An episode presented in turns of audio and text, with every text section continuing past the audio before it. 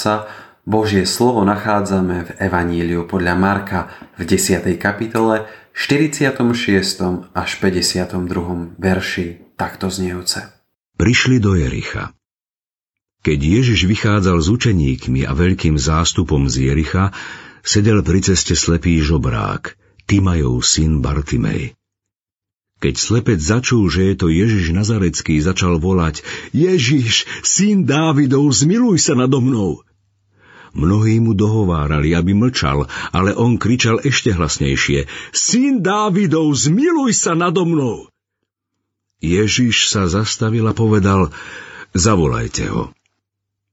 Na to slepca zavolali a povedali mu, dúfaj, vstáň, volá ťa. A on zhodil plášť, vyskočil a prišiel k Ježišovi.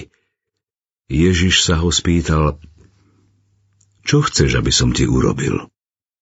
Slepec mu povedal, rabúny, aby som videl. Tu mu Ježiš povedal, choď, tvoja viera ťa uzdravila. A hneď videl a šiel po ceste za ním. Viera, ktorá inšpiruje.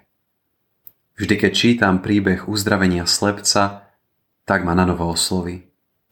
Vždy ma zarazí fakt, že ten slepec vedel lepšie vyhodnotiť fakty než ľudia, ktorí mohli vidieť. On vedel, že Ježiš dokáže konať zázraky. Ale vedel, že Ježiš je oveľa viac než len zázračný lekár. Oslovuje Ježiša mesiašským titulom. To ma núti pýtať sa, či vždy dokážem správne pomenovať to, čo vidím. Vždy ma zarazí konanie ľudí, ktorí bránili slepcovi, aby sa mu dostalo pomoci. To ma núti pýtať sa, či nebránim aj ja Bohu, aby Boh bol Bohom.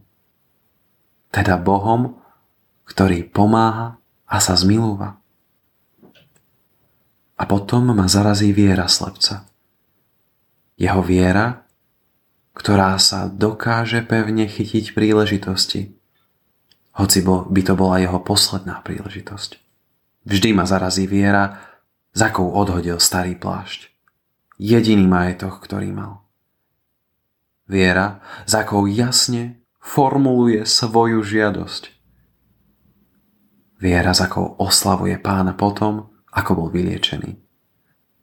Každá z odpovedí na tieto otázky mi pomáha jasnejšie si uvedomiť, akú vieru by sme, ja a ty, mali mať dnes.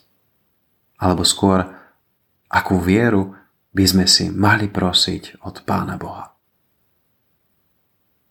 Pomodlíme sa. Pane, Ty máš moc pomáhať. Daj mi pevnú vieru, aby som nebránil tomu, aby sa Tvoja moc prejavila v mojom živote. Amen. Dnešné zamyslenie pripravil Ondrej Ryšiaň. Modlíme sa za cirkevný zbor Kolárovo. thank you